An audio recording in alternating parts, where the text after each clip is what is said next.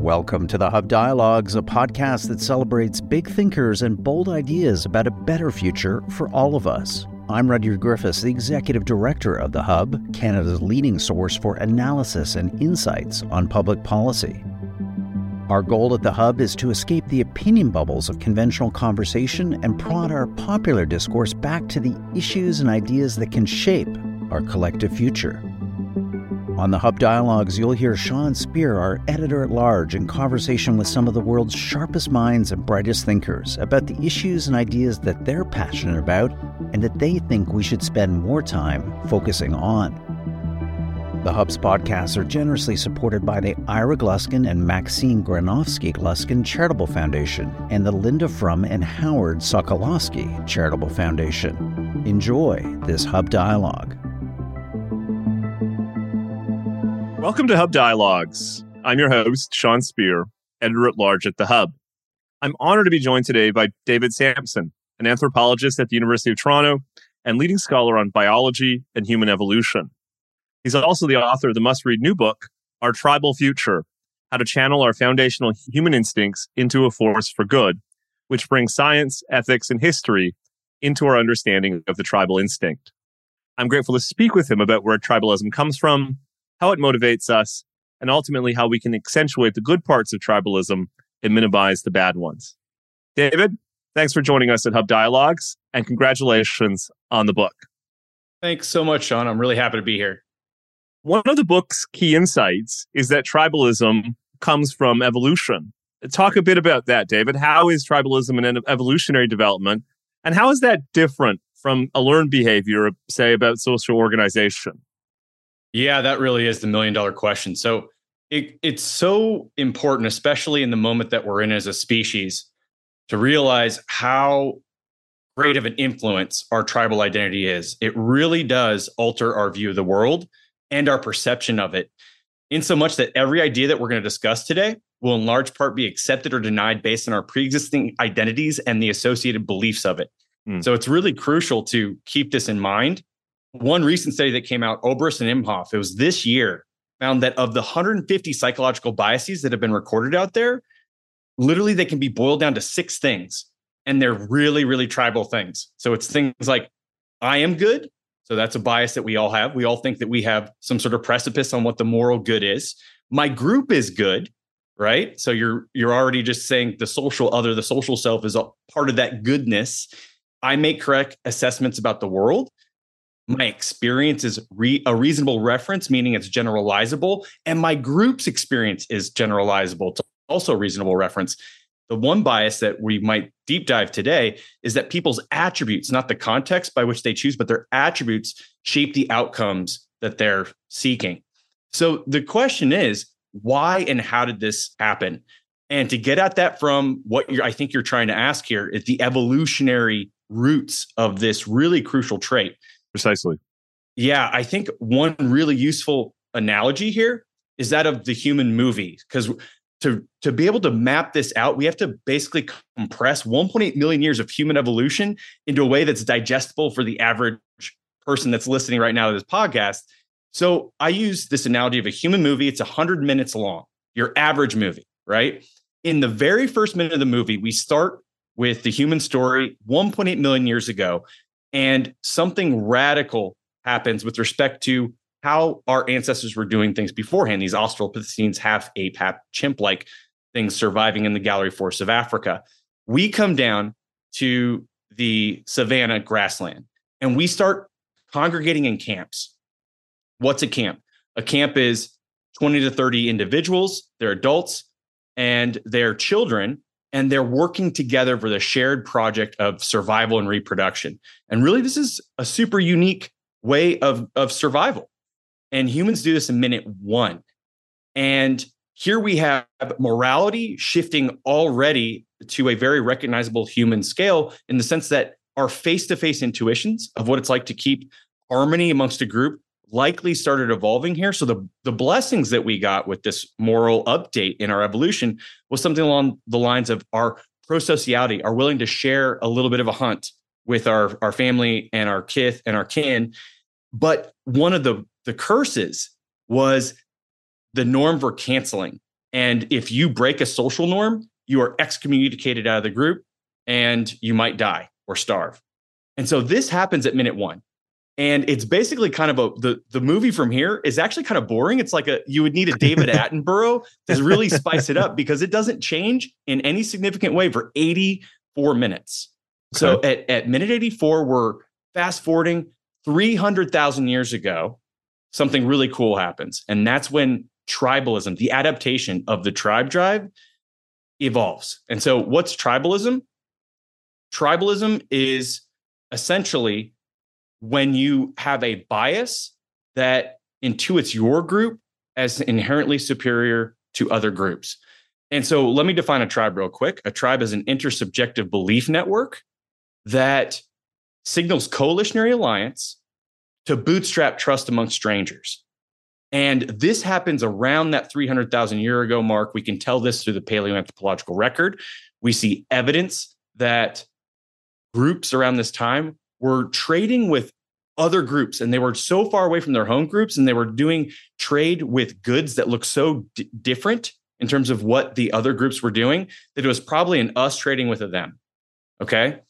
And by the time it, you get to one minute left in the movie, you've had this documentary and now it turns into a science fiction thriller because all of a sudden it just humanity starts spiraling spiraling out of control with a minute left we become the sole inheritors of the earth we're the last hominin on the planet we outcompete neanderthals and i think a lot of that has to do with this capacity to symbolically use information to project coalitionary alliance with 30 seconds left we have the advent of agrarian society civilization. And here's where a big mismatch starts happening because we're starting to get sedentary. And with that sedentism, we're really departing away from that camp like structure that we had at minute one in the movie. Then, with 15 seconds left, we have the advent of writing, which props up at 10 seconds left, religion, ideology. And then, with half a second left, something really, really bizarre happens. We go from with basically the entire movie, we've been living in these camp structures, and all of a sudden we decide to create the nuclear family out of nowhere. And it was an, an invention in North America by the Levitt brothers. And this nuclear family was the last little bit of mismatch that we had going, where we all of a sudden were out of the camps that we've been surviving in. And we were basically created the McDonald's of social patterns. And this mismatch has affected our social health ever since. That's a great answer. And we'll spend the rest of the conversation reviewing the, the movie, as you put it. Yeah. You mentioned trust. I, I want to take that up, David. Talk about the role of trust in the book. What's its significance in explaining the power of tribalism? Yeah. So this gets at what we kind of get at in terms of what is good about tribalism. Think of tribalism, think of the tribe drive, this, this innovation to basically to be able to signal that you're part of a team it's almost like you're part of a secret society. And if you authentically signal this coalitionary alliance, you get massive benefits because for the people who receive it, they see you as trustworthy, even though you are a stranger. Now, think about this from the perspective of animal behavior. This is actually remarkable. If we go to our common ancestor and eh, our shared, our closest shared species with the chimpanzee, which we share our common ancestor going back six and a half million years, they hate strangers. In fact, they hate all strangers. So much so that if you were to take a chimp and rear them in a different group and then try and implant them into a, a group by the time they're an adolescent or adult, they are, that's a death sentence to them. Because to chimps, there's no really no acceptable circumstance where they'll, where they'll accept a stranger. We created this tribe signaling process where when we signal the right codes of coalitionary alliance, that means it's like a cheat sheet or a heuristic. You're bootstrapping cooperation amongst those individuals. So, really, this was an innovation that was meant to give us the capacity to trust at scale. Before that, life had been doing things the old fashioned way, which the very first innovation in, in trust from an evolutionary standpoint was basically who do you distribute your resources to, your time and energy to, and that's kin selection. So individuals that share genes, you're going to go ahead and, and, share time and energy with. And then in really big brained animals, only about a dozen on the planet, do you have friendship actual real friendship where the brains are big enough and the social complexity is complex enough to where you have a ledger of record individuals that then you can build off of that ledger of record and create a trusted relationship. But note here, Sean, that all those are face to face. Kin yes. is face to face, friendship is face to face. And what, what the challenge for Homo sapiens was we got so successful, we were encroached by strangers. Strangers were everywhere, especially when once you get past agrarian society where you've got people on top of people on top of people. So this was really a hack into our symbolic brain to figure out a way for us to cooperate at scale. May I ask a follow up question, David? Yeah. Does it follow then that tribalism would be more prevalent in low trust societies? So it's the tribalism is really a birthright of all humans. It's so ingrained, and the biases that I was talking about in the onset of our are so so solid and so intrinsic that you're going to see this happen under the hood no matter where we are. Okay, well, let's move on to the basis of tribalism. Why don't you talk a bit about that? What's the role of, say, race or religion or shared interest or ideology or whatever? How does tribalism manifest itself differently depending on these different bases? Yeah, so this gets us into one of my favorite parts of, of the book, and that's tribal trust signals.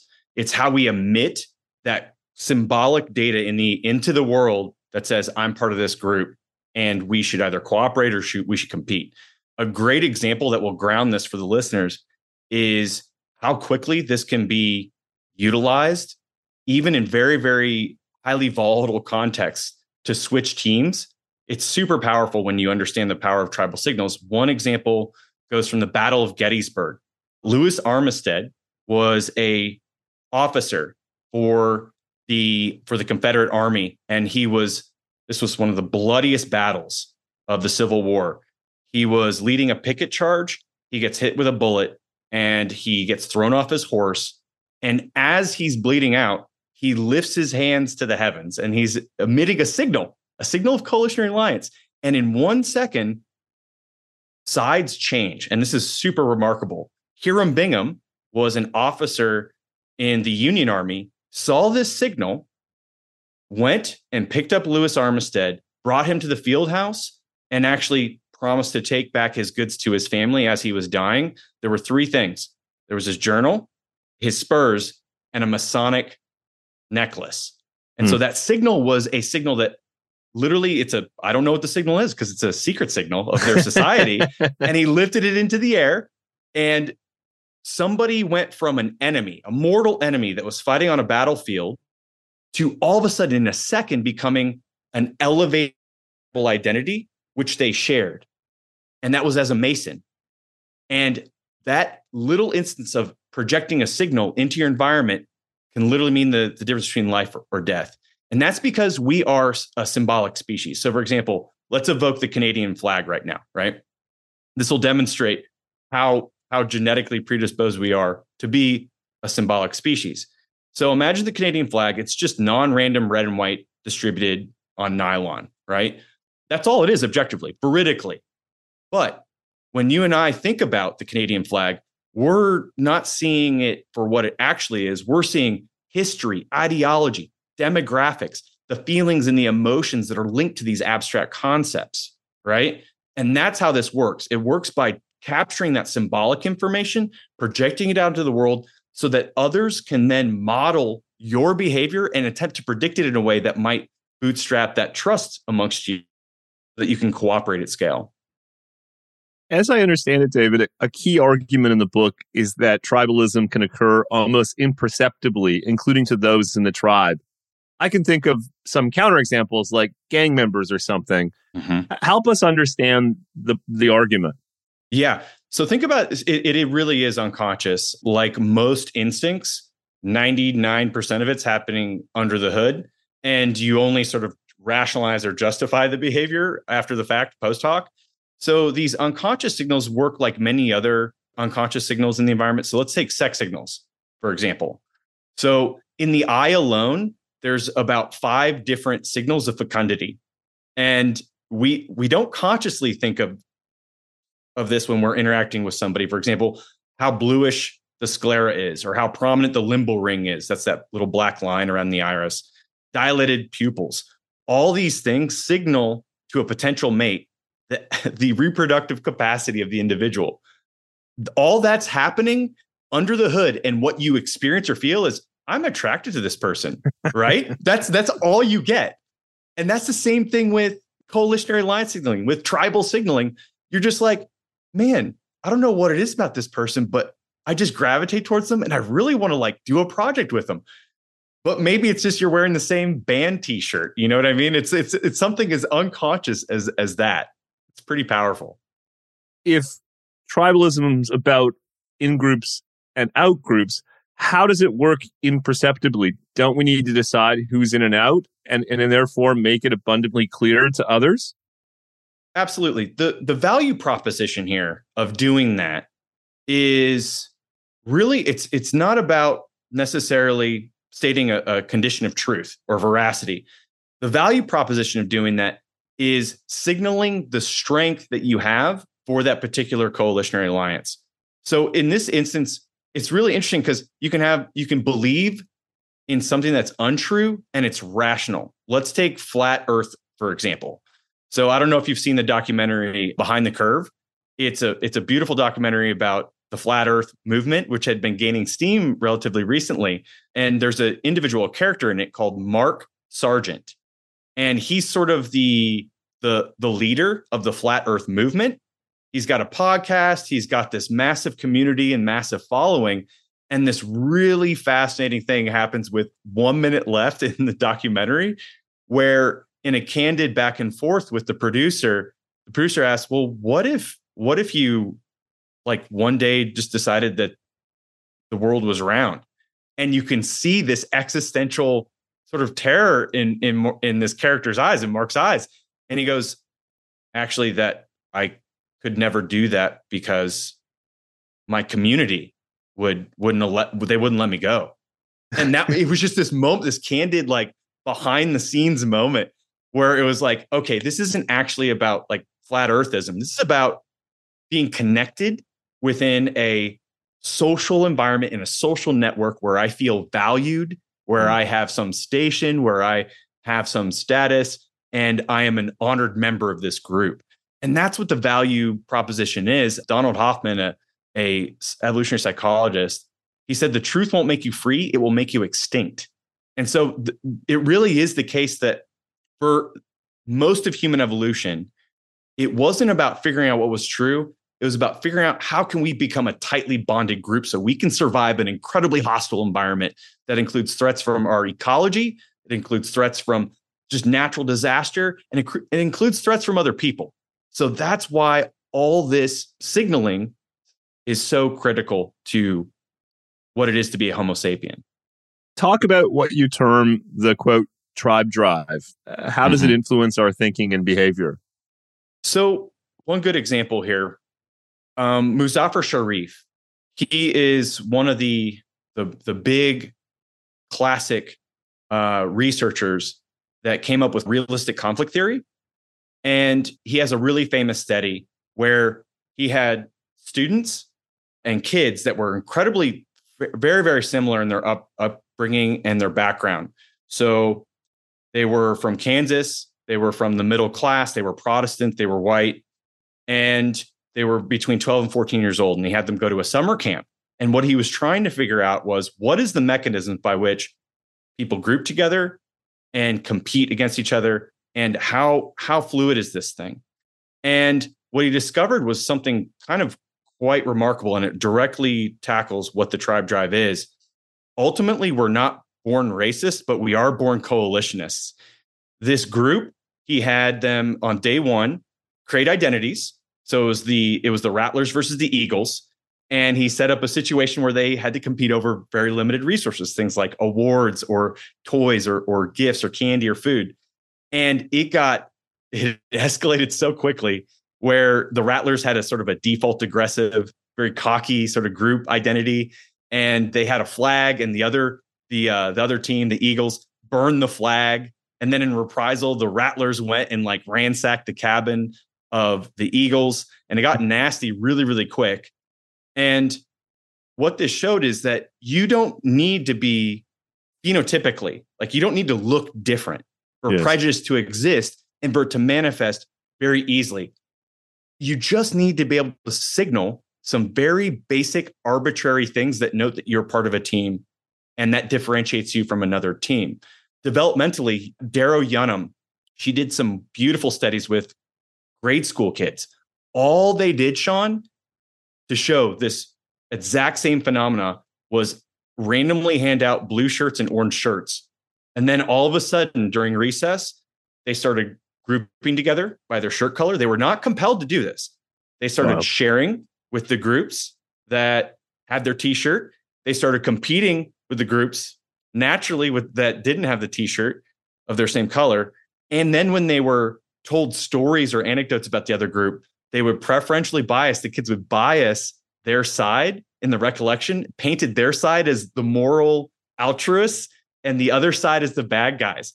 And all this was done, and they were like, you know, in grade school. The only thing that was different was their t shirt color. And so it really is a powerful signal on, on coalitionary behavior. Hey, Hub listeners, there's a lot of gloomy news out there these days when it comes to the state and future of Canadian journalism. We're seeing mass layoffs across some of the country's biggest media organizations. We're seeing news disappear from some of the country's biggest social media platforms. Well, what does this all mean for the Hub? Well, thanks to you, our loyal readers and listeners, the Hub is thriving. We're seeing record engagement across our various platforms and offerings, adding new voices, series, and content, and all of this would not be possible without your support. If you haven't already become a donor to the Hub, consider doing so now. For as little as 25 cents a day, you can make a major contribution to our ongoing operations and our ability to be a credible and authoritative alternative to much of the mainstream media. Make your donation now at www.thehub.ca.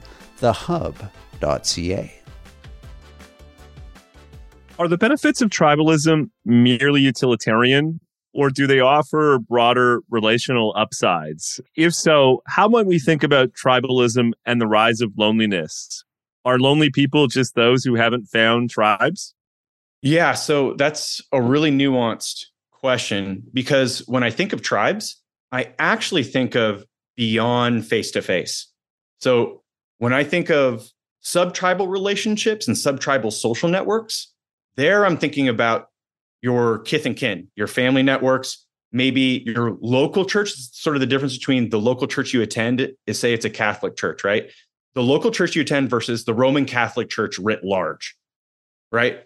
So the, this is the distinction to be made. And what i think is going on right now that is producing this massive phenomena right now where we have an endemic loneliness an epidemic of loneliness. In fact the surgeon general just made an announcement a few months ago saying that it was one of the biggest threats to, to health and wellness in the united states right now. And what i think is happening is that we've gotten our we've weighted our groups in a skewed way. So now, and this this just happened. I just taught this class called the Trust Paradox, based off a lot of the content of the book, for a summer course. And when I had my students rank their groups and the ones they identify with, and then measure out the proportion that were actually tribal versus sub-tribal, there was a shocking number of students where all the groups they identified with were tribal groups. They had no groups they identified with that were face to face. And they were all things like a political party or some like big institution. And it's like that's not the path to wellness. In fact, that might be the path to madness. If your if your sense of self and sense of identity is say with a political tribe, then that's that. I mean, I'm not saying don't be politically active or interested in the future, but definitely start putting a lot of your emotional energy into those sub tribal groups that can truly facilitate health and wellness. Yeah, I think just in parentheses, Frederick Hayek talked about the, the difference between the macrocosm and the microcosm. Mm. It, it seems increasingly like we've committed ourselves to these relationships at the macrocosm level at the expense of relationships in, in, at the microcosm. What do you attribute that trend to, David? So, so Sean, that's the crucial question. So it's, and this is why it was really valuable starting out with that human movie analogy, because we started out in camps at minute one, remember? Yes. And now we have a situation where we're dislocated from the social condition by which 99 minutes of that movie took place. Meaning, this is called evolutionary mismatch. And it was one of the, the, the theoretical underpinnings of the, especially the first half of the book, because I believe we are in a state of evolutionary mismatch, meaning our bodies and our minds evolved for how things were, not how things are. So let me give you a good example of, of mismatch in a, a natural environment. This is a pretty humorous one, actually. So the South African jewel beetle has been recently undergoing a massive selective decrease in its population, not by anything in the environment, but by beer bottles being thrown out by humans in this South African environment. And basically, it's tricking the signaling system, the attraction system of the males, because they're really, they find sexy these big pits in the females' shells and their wings. But the beer bottles have bigger pits and sexier looking contours. And so they're mating with the beer bottles, right? So this is a situation where a species is put in danger and put into threat on the basis of the fact that it was evolved for one condition and now that that evolutionary precondition is being hijacked and i think we have something similar going on with our social mismatch so if you look at some of the statistics right now for adolescents it's actually kind of scary. So, over 40% of college students report being too depressed to function most days. 50% are saying they regularly feel on a day to day basis feelings of hopelessness. Two thirds are saying they're overwhelmingly anxious. And 10% of college students are having serious considerations of suicidal ideation. This, uh, these studies have been ongoing throughout the 2000s up till now. It's doubled since 2009. And so you've this is just a great example of that. In I, isolation in adults is just as deadly or even more deadly. Loneliness is predictive of increased broad-based morbidity and mortality across the board. Loneliness makes it harder for your adult brain to, to grow and to change. It's called neuroplasticity. It predicts antisocial behavior. It increases your baseline stress because you're basically your, your metabolism is, is burning super hot because if you think you're isolated, you know that there's nobody in your environment with a second pair of eyes to help you face those challenges. So you're burning, your basal metabolic rate is just burning hotter. You're burning faster the whole time. It loneliness predicts drug use, it predicts suicide. It actually makes your genes for the worse because it produces pro-inflammatory transcription factors, which is bad. We know inflammation is super bad. And this is all to the point where one researcher said Loneliness is tied to being more likely to die at any time of any cause at any phase of life. And I think one of the big things tying this all together is we are in a state of evolutionary social mismatch. As populations in countries like Canada become more culturally and racially heterogeneous, is there reason to think we may become more tribal? Well, the good news here is that, in fact, remember I said ultimately we're not born racist, we're born coalitionists. And so the good news is that maybe we can get around racism by thinking deeply about our tribalism. One study that I think is super important to illustrate this point is Robert Kurzban and colleagues. They came out with a study called Can Race Be Erased? And the really shocking and, and I think very encouraging and optimistic answer is that yes, under four minutes of updating somebody's model, you can make someone's skin color, which is essentially just the concentration of melanin in the skin, you can make that a trait that is no longer as predictive in your models of who's on whose team. They basically did this with switching up their their study design was looking at a basketball team and they had different participants in the basketball team being showed to the to the people who were taking the study. And you had differences in skin color and you had differences in the t-shirt and they were changing that up.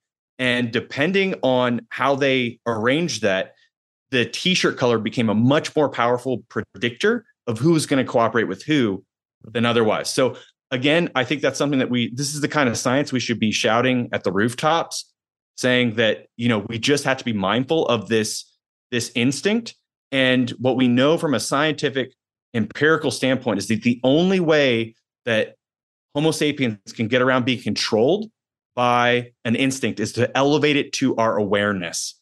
And so by doing that it's these conversations that we're having right now right here by doing that we increase the likelihood of potentially pro-social outcomes versus anti-social outcomes are there ways, David, to bring expression to those findings in public policy? I know I'm thinking, for instance, in an educational setting, maybe even the way in which policy itself is de- developed, who's around the table, and how that process is carried out. Perhaps it has applications for corporations. Just talk a bit about the, the practical applications of those fascinating and, as you say, promising insights. Yeah, I mean, I think the the thing we need to keep acutely aware of is that the level of political tribalism that's happening, especially in the United States at the moment, is pretty scary. I think of political tribalism as sort of a weaponized tribalism, where you're taking it's it's almost creating the the worst manifestations of our group groupish instinct versus the best. And I think definitely going through a couple exercises, even just on the individual the self. So I think there's a couple different ways we can go about this. So in the book, I talk about tribalist self diagnostics. And I think I, I would challenge everybody to, to go through these self diagnostics. And it was incredibly helpful for me going through this as well. And it's shaped the way that I, I view this particular topic. So, one self diagnostic is the moral equivalency test. It's like the mirror game. And basically, you are imagining, say, some political leader on the outgroup, right? Your political enemy, and they get busted for, say, tax evasion or tax fraud.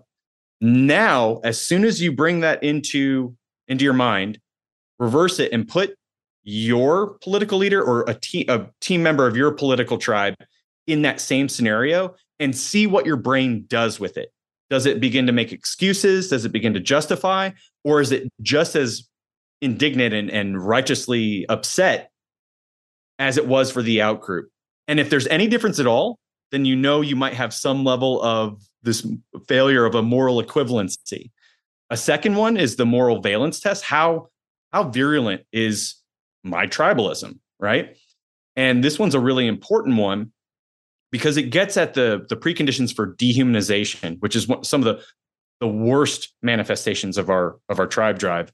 And this one basically um, imagine if an outgroup, imagine some symbols of an outgroup, right? Maybe the flag of a rival political party. Is there any con- feelings of contempt there, right? Imagine a tweet that a political outgroup makes. Does have you ever had the response? Well, that's just disgusting, right? If you if you could say yes, then that is actually something to flag because what's going on when you say that's disgusting on the neurophysiological level, you are tapping into your insular cortex. Your insular cortex is an ancient piece of hardware in your brain meant to help you avoid toxins and things that will kill or harm you. And uh-huh. what you're saying by, well, that disgusts me, is the brain layered any violation of social norms on top of that insular cortex. So we see moral violations as though it were a physical toxin. We experience the moral violation. And that is deeply rooted in our evolutionary history. So if, if that's happening and you have a disgust response, then you know you might need to, to take a take some moments and meditate because you're being manipulated right now by by your tribe drive. And then the last little bit there, the last self-diagnostic is the one I was telling you about with respect to my identity stack, right?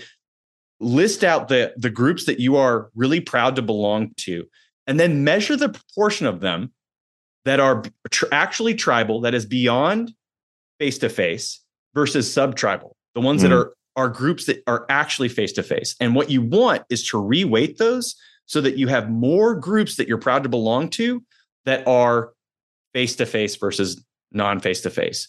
And so, in terms of getting back to your question about policy and how we do that. I think a lot of it is bringing the temperature in the room down. And the way to do that is to elevate these particular diagnostics to, to people's routines and make sure that anytime you feel sort of triggered as as a moral response and a disgust response that you're mindful of what's going on under the hood. That's a fascinating answer. Really useful insights, David. You've just outlined some steps that we can take individually to be more cognizant of our tribal instinct and where it can lead us astray. Do you want to talk a bit about what we can do collectively to accentuate the good parts of tribalism and minimize the bad? So, in terms of how I see this playing out on, on a species level, one idea I've been playing around with here is the tribalism vaccine hypothesis. And I talk about a little bit about this in the, the final chapter of, of my book. And so let's use an analogy of a vaccine, right? So if we think of tribalism, the worst parts of tribalism as a virus, as like a mind virus, then we think of possible ways to inoculate ourselves against the worst parts of tribalism. And so you need an immunogen and an adjuvant. The immunogen is that active ingredient that you're taking from the virus that you're using it as a way to fight it, using itself against it, right? And then the adjuvant is the instruction giving protocol of the vaccine. And so in this analogy, the immunogen that I've, I'm trying to concoct here is that of identity protective cognition. So you want to take that thing that makes us want to protect our in group. Identity protective cognition is one of the most universal human biases. It means that you're going to you're going to protect cognitively protect anything that attempts to threaten your identity group. So we want to use that against tribalism. So the immunogen is IPC, identity protective cognition, and the adjuvant would then be meta belief. So there's this one term, this is a Pennycook et al. paper this is the term meta belief. It's super powerful. And meta belief is the belief that beliefs can change. Mm. And that means that you're in a you're in a system by which you have epistemic humility and you're open to hearing other people's points of view and you can be very productive on that end. So if you combined as a sacred value in your in group meta belief and combine that with identity protective cognition, and you get you scale that up to enough homo sapiens on the planet that identify as that group which i call the meta tribe in the book then that might be some sort of type of terminus tribe that protects us at scale final question we talked earlier david about your argument that one of the principal challenges we face today is this evolutionary mismatch between the way we think about tribe and how it manifests itself in a a modern society that looks a lot different from when this evolutionary instinct first took root. What's the process out of that mismatch? I'm, I'm not going to ask you to predict the future of evolution, but talk a, a little bit about, um, based on your research and thinking, how we might bring our evolutionary instinct into something closer to alignment with the demands and pressures and functions of modern society. Yeah, no, that's a wonderful question. And it's just right now, you can have so much speculation on what that is because our technologies of trust are rapidly innovating. And I think the key word you just said there was alignment. So it's we're in a kind of a state of misalignment. And the goal is to trying to get back at a scale of human interaction that is in alignment. One cool, promising thing that might help us get to more of a scale where we are actually at a, a what we I would call an organic or a good tribe is a tribe that is consists most mostly of relationships at a very low scale. So if you look at small scale hunter gatherers or small scale societies across the planet, your average tribe at that scale is between 15 and 1800 adults. So we're talking here like small towns, right? That's about the cognitive threshold we are really good at. It's like an optimum, a human optimum to work with with local strangers at scale. So we really need to think about the technologies of decentralization. And so there's several different technologies that are actually kind of quite promising. You know, we right now we're using the te- decentralized technologies of communication, which is fantastic. It means that despite the fact of our geographical distance, you can live in a community you're invested in and that is invested in you. I can do the same we can still cooperate at a super tribal level, but live our lives day to day in a scale and scope that's that's healthy for us. So communications very key, I think. There's some new emerging technologies in terms of like DAOs or decentralized autonomous organizations that help internet native tribes build a group level identity out in the online world and then gather up resources, come together over a, alignment over a, a social value that they want to promote, and then manifest it in the real world together. And so these types of technologies of trust, as they emerge, I think we need to try and wrangle them to help increase human flourishing at the scales that we were designed to work together at. That's just a, a ton of insight in that answer, as there's been throughout this conversation and indeed in the book. Its title, Our Tribal Future How to Channel Our Foundational Human Instincts into a Force for Good. David Samson, thank you so much for joining us at Hub Dialogues. Thank you so much, Sean. It's been an absolute blast. Thank you for listening to this episode of the Hub Dialogues, brought to you by The Hub, Canada's leading source for analysis and insights on public policy. We hope that you've enjoyed this episode. Please share your favorite Hub podcast with friends and family and subscribe wherever you get your audio online. We also appreciate your ratings and reviews. Go to our website, www.thehub.ca I'm the Hub's executive director, Rudyard Griffiths. The host of today's program was Sean Speer, the Hub's editor at large. This episode was produced by Amal Attar Guzman. The Hub's audio producers are Alex Clutch and David Matta. The Hub podcasts are generously supported by the Ira Gluskin and Maxine Granovsky Gluskin Charitable Foundation and the Linda Frum and Howard Sokolowski Charitable Foundation. Thanks for listening.